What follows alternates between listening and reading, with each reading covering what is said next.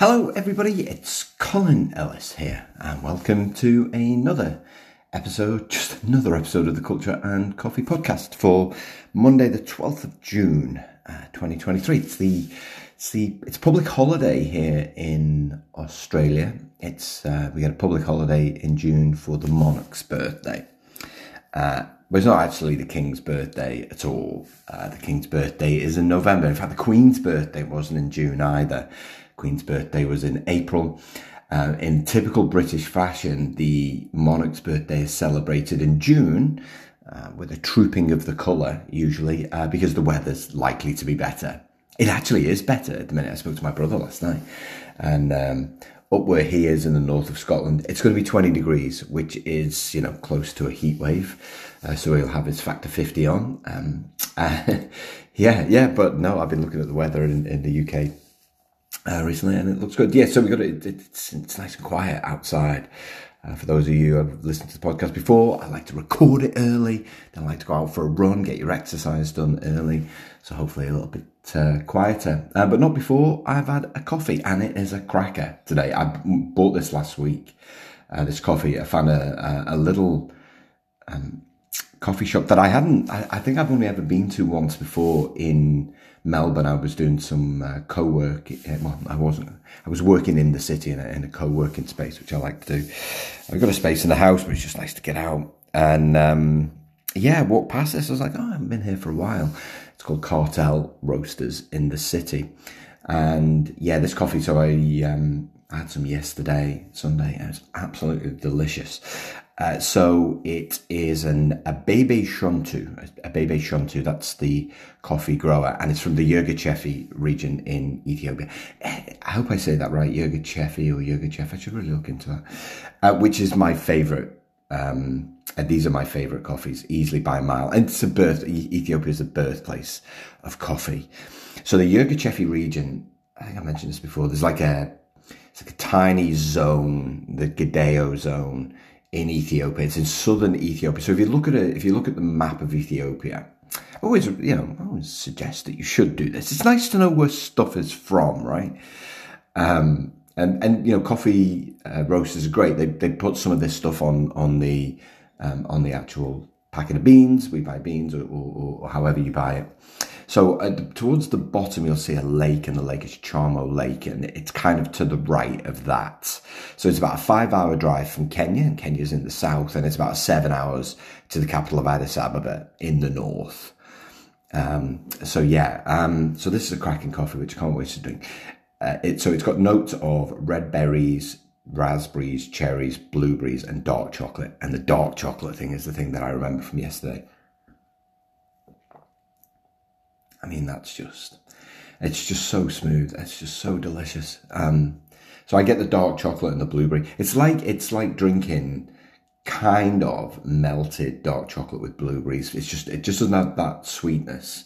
Now, someone asked me if, if I add sugar to the coffee, which I don't, because uh, being British, of course I'm sweet enough. It's one of those classic British sayings. Do you want sugar, love? No, thanks. I'm sweet enough. Um, clearly, I'm not. Um, but I don't really, just so I get that smoothness. I will. I, I will add sugar if if it tastes in any way bitter. Then I will add a little bit of sugar just to sweeten it a little bit. Um, but generally not. So uh, today uh, on managers clueless about building team culture. Um, yeah, that's what I'm going to talk about. Uh, the answer is largely yes. It sounds like a criticism. I don't mean it to be a criticism. And of course, a, a negative headline is always going to get more engagement than a positive one, unfortunately. That's why the news uh, is popular still. That's why people read the news, is to get the negative, um, negative fix. Now, there's a couple of things that I wanted to mention before I start on the podcast. So, the link to this particular podcast is a link to another white paper. So, uh, for those of you who listened to the previous podcast, I released a white paper on how executives and, you know, the executives' role in support and culture. And I've also written a second white paper, um, you know, and, and the whole concept of a white paper is to get your ideas out. You know, usually there's empirical data that backs up what you're talking about to get your ideas out into the world. And I'm, for me, we don't talk enough about managers' role in building culture. Um, and so when I say our managers clueless about building team culture, and then I say yes, they are, it's, it's because we don't teach them. It's because we don't teach them. So, so, and the second white paper was we we kind of put it up on the website today. If you're on the mailing list, you'll you'll you'll get the link in your inbox on Tuesday. Um, but we're also going to put the link to the white paper in the show notes. So if you're not in the mailing list, if you don't follow me on on LinkedIn, um, which is where we usually notify people of these things, it will be in the show notes. So wherever you get your podcast, if it's Apple, if it's Spotify, wherever, if you go to the show notes, you'll get the link to the white paper. It's colindellis.com forward slash culture dash white paper. Also on Thursday of this week, if you're listening to this on Monday the 12th, on Thursday morning here in Australia, it'll be Wednesday evening for, for the US and UK. Uh, I'm going to be running a webinar that, that kind of brings the two white papers together. Now, if you've got any interest in culture, if you've got any interest in developing people, if you've got any interest at all in in building great culture, and you might be a, a, senior leader, you might be a you know might be starting out on your management journey, I'd really urge you to join the podcast. I'm going to, I'm going to bring all of this together in a lively, engaging way. I feel like I have to say that, like it's not going to be a dull it's not going to be a dull webinar uh, where I talk like this and I've got a thousand slides. Like it really won't be. And, you know, I'm known in my webinars for getting distracted by the chat messages, all of the conversation that's going on in the chat.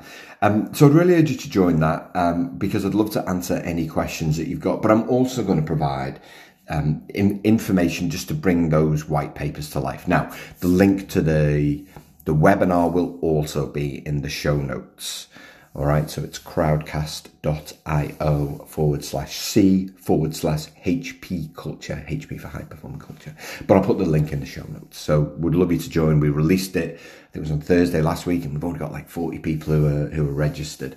So I'm going to talk about uh, both white papers and the role of both in building a high performing culture. But today, um, on the podcast, I'm talking about um, managers' roles. And I, you know, and I said most managers clueless, and like I said, it sounded like a criticism, but that it's a fact. You know, twenty, you know, in in, in one survey, only twenty percent of managers said they had the skills to lead teams today. Twenty percent, one in five, and I, I think if if you asked employees whether this was true, if you if you said to employees, if you did a an engagement survey and one of the questions was, do managers have all the skills necessary to build great culture? You probably you probably get that feedback. You really will, and and I think what what employees are looking for now has dramatically shifted in the last ten years. Now, I, and I do mean dramatically shifted. You know, I spoke to one potential client uh, last week and they're looking to work on their culture for the first time. And, and, you know, for someone like myself, that's not unusual.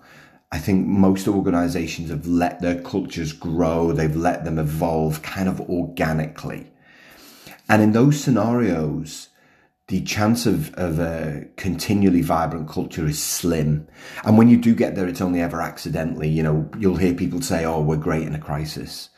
And so that's when you see that when, when people pull together in that vibrancy, you know, one guy said oh, it'd be great if we could bottle this. It's like, well, you can. You can bottle it. He's like, well, how? I was like, well, firstly, you can, you know, define your culture regularly so that people always understand what it means to be vibrant. But, you know, the second thing you can do is give your managers the skills to be able to do it consistently. And uh, his answer at the time was, what, like a leadership development program? I was like, well, no, not like a leadership development program. You know, the kind of leadership that, you know, leadership is this opportunity to make a positive difference to humans' lives. And yes, one way to do that is through culture. But to actually build a great culture is only one small part of leadership. You know, leadership involves things like vulnerability, humility, discipline, focus, drive, um, a willingness to, to, to stay relevant, communication. Now, a, a, couple of those things, of course, blend into culture, but culture is really, really practical. And then towards the end of the podcast, I'll, I'll, give you a list of these practical things, which I go into in way more detail um, in the white paper. And it's why, you know, I have a, I have a, I have a two day management program just on culture building It's called Culture First for organizations that want to take a culture first approach to building culture. They, they will buy this program and I will train 40 of their managers on how to do it. And then you get this consistency. Anyway, I'll get, I'll, I'll get to those skills shortly. So, so the world has, has changed, but people's expectations changed. Now, I've talked about this in, in the podcast in the past, but it's really important. If, if you want a high performing culture, and, and there's a negative connotation sometimes with high performing. People, people think high performing is, is about burnout. And you get, you get these naysayers like, oh, high performing is bad and winning is bad. which really not. Who, who doesn't want to be a high performing employee? But, but high performing doesn't mean burnout. It doesn't mean working long hours. High performing means knowing how to get the best out of yourself, knowing how to, how to get to the best of others. And that includes rest, relaxation, recharge. It includes laughter. It includes all of these things. I've worked on so many high performing teams and never felt burnt out, never felt burnt out. In fact, I worked on, I would say for three years, I, you know, we, I worked on a team where it was just non-stop high performance. Now we, we, we built culture properly to begin with. We never stopped challenging ourselves. Were there moments where we worked a bit longer? Yeah.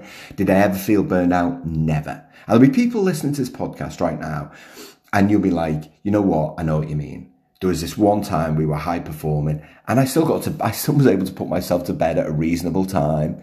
I never felt overwhelmed. I had, I had one lady said that uh, she thinks it was down to technology. And like, well, you know, you know, you kind of got to be, you've got to be learned to be disciplined around your technology if you want to be high performing. You've got to agree how you're going to use it if you're going to be high performing. I worked, I, I did a speech last week on, on high performing team culture for, for a group. And one of the things they asked me to talk about was technology, you know, and, and technology is one of the things that we need to consider when we're building culture, um, which I'll talk about shortly. Um, I think as well when you when you look at you know when I come back to a manager's clueless at building culture and and, and there also there's also this real lack of understanding that the behavior can reputate it can can break the reputation of a of a, a company like it literally can there are stories every week every week in the media about uh, toxic culture, about bullying, harassment. I, I, could give you a list. I might, I might do a blog on this actually, um, to give people a, a, sense of the scale of this. And and I, you know, for my my my next book, which is on toxic culture, which the manuscript has to be finished now. I've agreed to deal with the publisher, which is great. Has to be finished at the end of August. Um, you know, I'm getting these stories in my inbox all the time about toxic culture. And you read it, and, and it's just a manager or managers. There's a consulting firm in the news right here where managers just make bad decisions. And if they'd have, if they'd have got the insight on how to build culture and how to uphold culture, they may never have made those decisions. May never have made those decisions. Um, so, you know, it, it's crucially important. Managers connect people day to day to the culture. So executives set the tone for culture, but it's a management responsibility to connect people day to day. And people expect managers to do that now. When I first started work, mentioned this before, there wasn't this expectation of managers. I expected my manager to tell me what I needed to do. Then it was my job to do it. And if I did it, they wouldn't shout. that was pretty much how it used to be. Now, if your company's still like that, you need to change because that's not the way that we do business anymore. That's not the way that we work anymore. That's not, that's what, not what employees expect anymore. So what do they expect? So, so how do we clue managers up into culture? Right? What are those things that they need to know? Well, you know, firstly, they under, they need to understand kind of what culture is. Now, very few managers understand culture and kind of, it's embarrassing to say this, very few people and culture managers and HR managers understand what culture is. And that's challenge if they're the custodians of it. Now, again, please don't see this as a criticism. It sounds like all I'm doing is bagging people on this podcast and taking great pleasure in it. I'm not. Um, but if you work in people and culture, geez, you have to learn how, how to build culture. You should be reading every culture book. Like you should be reading all of my books and then some of the other books as well um, which are, which are also good. Oh, today's podcast is brought to you by Hubris. Uh, no, so but you should be reading all the culture books, like every single culture book that's been written. You should be reading them, making notes. So that you've got this real awareness. It's not enough to have culture in your job title. You need to know what it is. And there are six pillars to culture right? The way into any culture is through personality and communication. I've done a, I've done a whole podcast on the six pillars of culture. I did it recently. So managers got to understand all of that. Personality, communication, purpose and vision, values, behavior, collaboration, innovation. Got to understand the makeup of that and how to bring all of those things together. This is one of the challenges that managers have got. But, hey, you're getting paid to manage people. And your principal job is to motivate them and inspire them every single day. You know, that's, that's the principal responsibility, the principal responsibilities of a manager. It's not usually explicit on a job description that. It's not usually written down in that way. And, you know, it, it's, you know, you know, for me as a manager, when I first started out as manager in the late 20s. These are the things that I asked of my boss. You know, as someone who was hired because I was good with people, good with teams, I, I didn't understand how to build a team. We didn't call it culture then, but I didn't understand this thing of teamwork other than my own um, experiences of it. So managers need to understand all of this. They need to be asking, you know, and I've talked in the past, I used to carry a book around with me where I used to write down all these ideas. And, and managers, you have to be technically good at your job, but you have to recognize that it's not your job to know all of the detail all of the time anymore. That's not your job. What you need to understand is how to get the best out of people. And you need to under, you need to have enough technical information to be able to ask the right questions at the right time. You have to role model behaviors. Um, but asking the right questions at the right time of other people and then empower them to do the work. I think there's a there's a real struggle here with that. And and, and because we don't train managers to build culture, there's never this cut off. There's never this point where managers are like, oh, so it's not my job to know all of the detail anymore. I have to do all of this stuff as well. As I, well, yeah, you do. That's your job as a manager. So, what are those essential skills? For for for I guess building culture. Now I'll um, what I'm going to do is I'll I'll write this up in a blog as well. Uh, although I'll add an extra. In the white paper, there are nine things. I'll probably do ten things because people like like it to be even. It's one of those things when you write a blog, like the ones that are more popular are the one. Not that I'm looking for popularity, but I do want my stuff to be read because it's research backed and I think it's important. But I like it when it's an even number nine things is, you know, 10 things for some reason has more impact. I don't know. Um, so what are the nine things? Well, the first thing is in, you need to understand what culture is and your role in building it. Sounds obvious, but you need to know what it is so that you can talk about it. And, you know, by understanding what it is, you've then got that frame to be like, okay, so these are the things that I have to do in order to get this kind of performance right? So you've got to have that real understanding of why it's important, what you get, what are the benefits of building a great culture, why is it worth your time, why is it worth money, you know, because it costs money to do this. Um, not least in people's time, if you take people off site, for, if you take people away from their job for like half a day to build a team culture, there's a time cost in that. Um, so, so you know, why why is it important to to do so? I think this for me as well. This is important because what you what you then do as a manager is you insist on it and you insist on the budget for doing it. And not enough people do this. So culture is the foundation for all success. It's been proven. Listen, if you want me to send you the statistics, just drop me an email. I'll send you all of the research, all of the statistics. I can send you everything. They're all in my book. All in my book. In, in Culture Fix, I put a list of all of the, re, you know, all of the research. But you've then got to be able to take that to your manager and say, I need this money. I need this time to develop these people to get these outcomes. Not enough people do that. They're like, right, and you know, and I need some money to develop my people. And they go, right, well, you can't have it. They're like, okay, I won't do it. Companies waste so much money they waste so much money. And what you need is people with that steely determination to actually get the money that they need to do the right things. These some of the best HR managers. are the people that go into bat for developing their people. Um, who, who say this is the we need this money to do this thing to get these results. So, an understanding what culture is, that's the first thing. The second thing is how to build relationships. You can't ever be a high performing team without relationships between team members. And what you need is a, is a mix of, you know, you need different people with different ideas. Those people need to be self aware and they need to be able to challenge each other. All right. So we, you know, managers need to be able to build, build bridges between people, basically. And that's tough to do when you've got different people, different personalities, different motivations, different intentions, you know, different attitudes, different mindsets. It's not an easy thing to be able to do. That's the second thing. The third thing is how to communicate effectively. Now, I've done a podcast specifically on that uh, because you have to be able to communicate different messages in different ways. Worked with a, a senior leadership group um, a couple of weeks ago and talked about you know, there's, there's, you know, they're, they're looking to bring people back into the office more. And it has, listen, listen, this, I get asked about this all of the time. I've worked with so many leadership teams on this.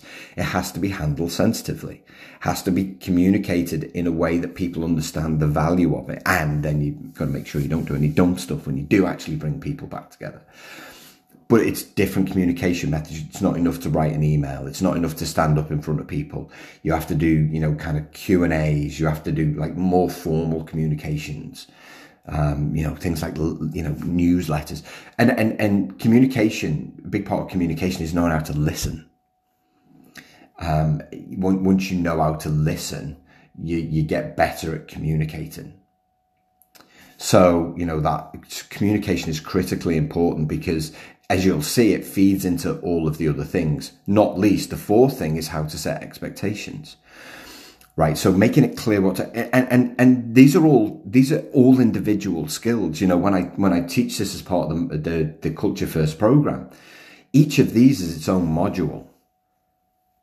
Okay. So each of these is very specific. And, and when you set an expectation, there's a specific way to do it. Right. So what's expected in terms of quality, interaction with others, uh, be- behaviors, so that you're never disappointed as a manager. Know, Brene Brown said this. She said disappointment is unmet, unmet expectations. Yeah, that's, that's absolutely right. But what you want to do is set expectations in the right way so they're never unmet. So there's a specific process to set expectations. It's got to be communicated in the preferences of the other person. The fifth thing is all about feedback. Now, as human beings, we like feedback. It's a basic requirement. We like to be told when we're doing a good job. It doesn't matter whether you're 65 or 25, right? You like to be told you're doing a good job. You also need to be able to provide constructive feedback when people aren't doing a good job. And most people suck at this. Like they really suck at it. Um, and they'll email or they'll give them the, you know, cold shoulder or, you know, that's the way that you'll find out. And, you know, think back to when you were an employee. Everyone's had this experience where they're like, I just want to be told if I'm doing a good job or not. What you don't want to do is wait till the end of your six month or 12 month period, you know, your performance review and then find out. You, you want to be told. So providing feedback is crucially important. The sixth thing is how to resolve conflict all of the best teams, all of the high performing teams have conflict, but it's healthy. It's good for the team. Right? What you want is to have disagreements. You want to be able to say, we'll disagree. Hey, we disagree on this, but let's move on. Let's make this decision and move on. Never agree to disagree because you still disagree and you haven't talked about the fact that you disagree. It's all right to disagree.